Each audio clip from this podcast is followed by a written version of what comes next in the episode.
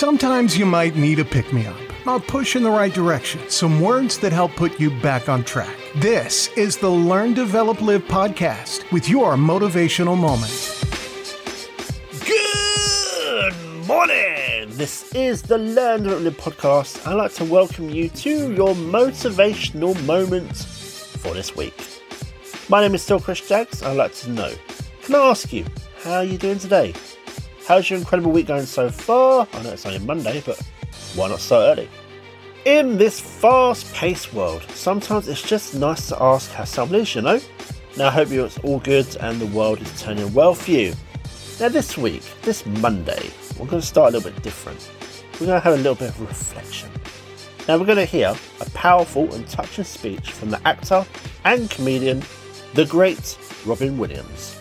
Known for his incredible improv skills and a wide variety of unique characters he was able to create on the spot, he featured in film, dramas, and comedies for almost 40 years. Robin is regarded as one of the best comedians of all time with the countless incredible films that he just somehow brought to life. While Robin may no longer be with us, his legacy still remains as one of the very, very best. There's a line in Garp that you say you could look at the arc of your life and find it interesting. That's, I mean, that's what it's been for me. It's nice that it has been getting better and better. That's the only thing I pull out, uh, pull out of it. I mean, that's nice that it keeps trying, and uh, the fact that I'm offered these amazing things to keep, to keep doing stuff that keeps exploring different aspects. That's wonderful too. The first movie was Popeye. Yeah. And uh, if you remember, the opening scene is Robin in a rowboat in a storm, and I was just here's this huge screen at Chinese theater in uh, Los Angeles, and I thought, that's Robin, my little boy Robin. Look at him. Eat your heart out, world. Here he comes. Performing and doing all these things, we never acknowledge anything negative. Where it's, and if you do, it gets very violent. Like the time, what happens immediately after the scene you just saw is he starts to confront who you are. So you, I know who you are, and he get he would have really hurt Jeff's character if he'd gone any further, and that's why he goes. The hallucination guards against that. It's basically it is freeing to create that character because Yeah, you can really so. explore kind of where you've been and the aspects of why you would want to deny and that kind of whole Mm-hmm. aspect of you know performing for the sake of just avoiding. For him, love is such a delicate thing that if and even getting it back again triggers another one of the breakdowns. Uh-huh. It's so fragile for him. And that's what makes it interesting. That's why I did it. There's a sadness, and then you have to go, there's also hope. I mean, a sadness, it's always like, yeah, you wish they hadn't happened, but they did. And the purpose is to make you different. It's what they call a Buddhist gift. I would call it the ultimate Christian gift. It's that idea of you're back and you realize the thing that matters are others, way beyond yourself. Self goes away, ego, bye bye. You're not easy on yourself in this show, are you? No. You know, as an alcoholic, I talk about, you know, some warning signs, you know, like DUIs in a cul-de-sac, things like that. The idea of, you know, have you been through it to talk about it and see, like, you know, this is what you go through. Heart surgery, you know, alcoholism. I went to rehab in wine country just to keep my options open. You know, these are things you got to talk about. You want to talk about it? No. Why is there such a heavy, heavy duty problem with drugs?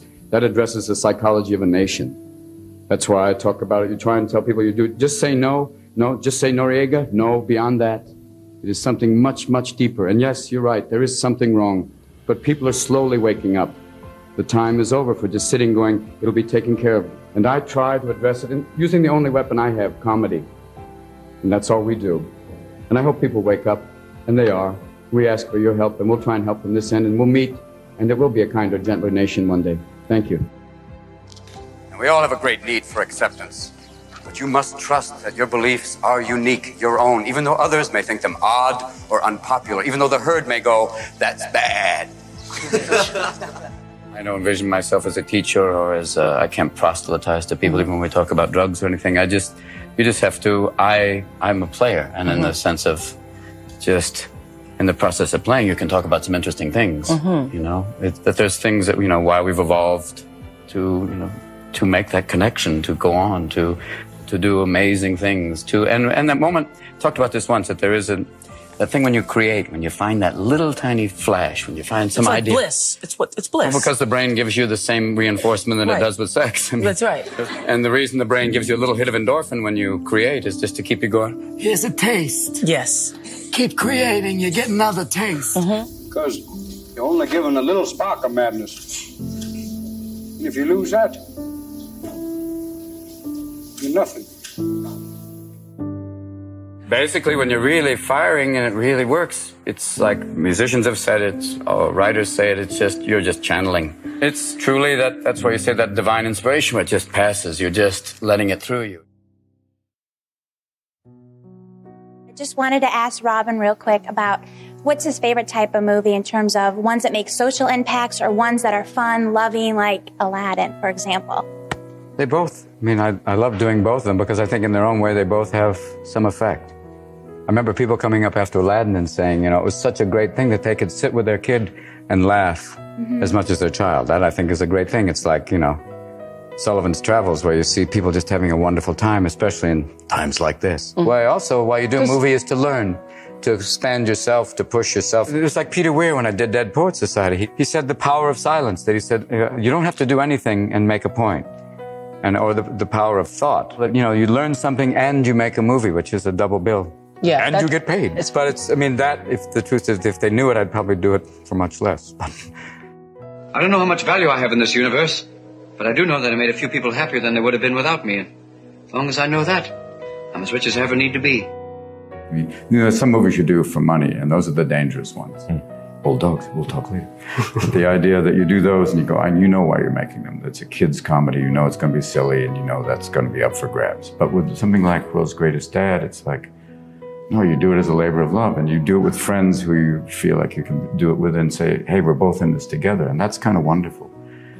They're all done with this kind of love. You know, you, you, you, you commit to it and you go, whatever happens, I'm in. I'm proud of it.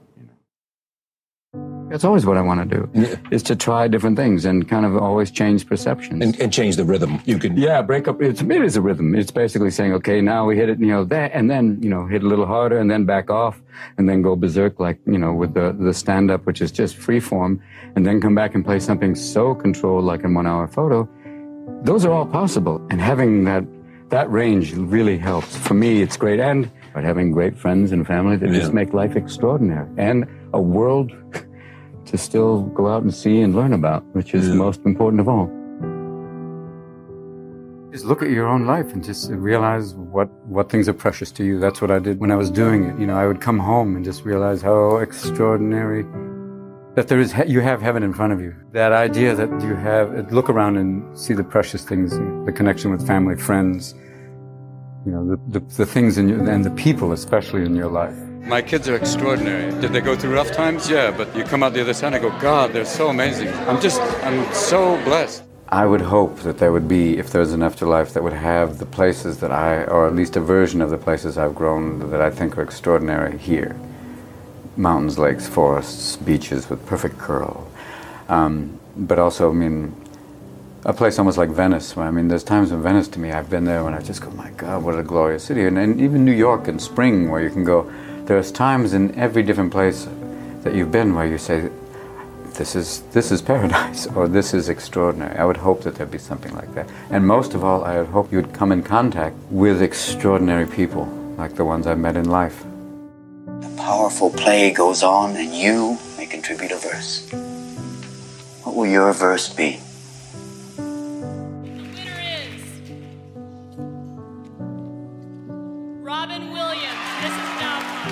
Think your legacy will be?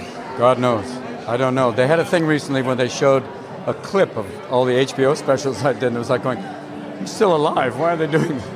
I don't know what my legacy is. Is that, I mean, that I had a good time, and I think also that I've tried different things throughout my career.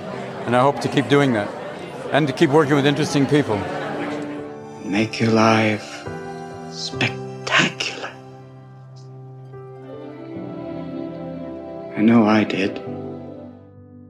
Just keep going. Find that thing you love because it's tough work. Uh, and my father gave me this advice when I said I wanted to be an actor. He said, have a backup profession like welding. But I think if you can find that thing that really gives you joy, that'll be it. Because uh, for me, it's always been comedy and stand up. And and acting too because of exploring behavior. But it's tough work, but and if you can get it, even better. Realize there are a lot, a lot of amazing people out there to be grateful for, and a loving God. And that, other than that, good luck. That's what life is about. That video can be found on YouTube and is called We See It Too Late Robin Williams on the Fragile Meaning of Life. And it is published by the TNH Inspiration and Motivation YouTube channel. Now that is all I have time for today. I hope you have a great rest of your day and I'll be back tomorrow for more. And also, if you're able to give the podcast a review and rating for others to be able to see how it's helped you on your motivational adventure in life, please feel free wherever it lets you Spotify, Apple Podcasts. If the player you use lets you, why not leave a review? But until then, take care of yourself, and I'll see you in the next one. Recorded live in the UK, podcasting to the world. This is the Learn, Develop, Live podcast. Thanks for listening. You can find more motivational moments at learndeveloplive.com. And we'll be back to inspire you again tomorrow.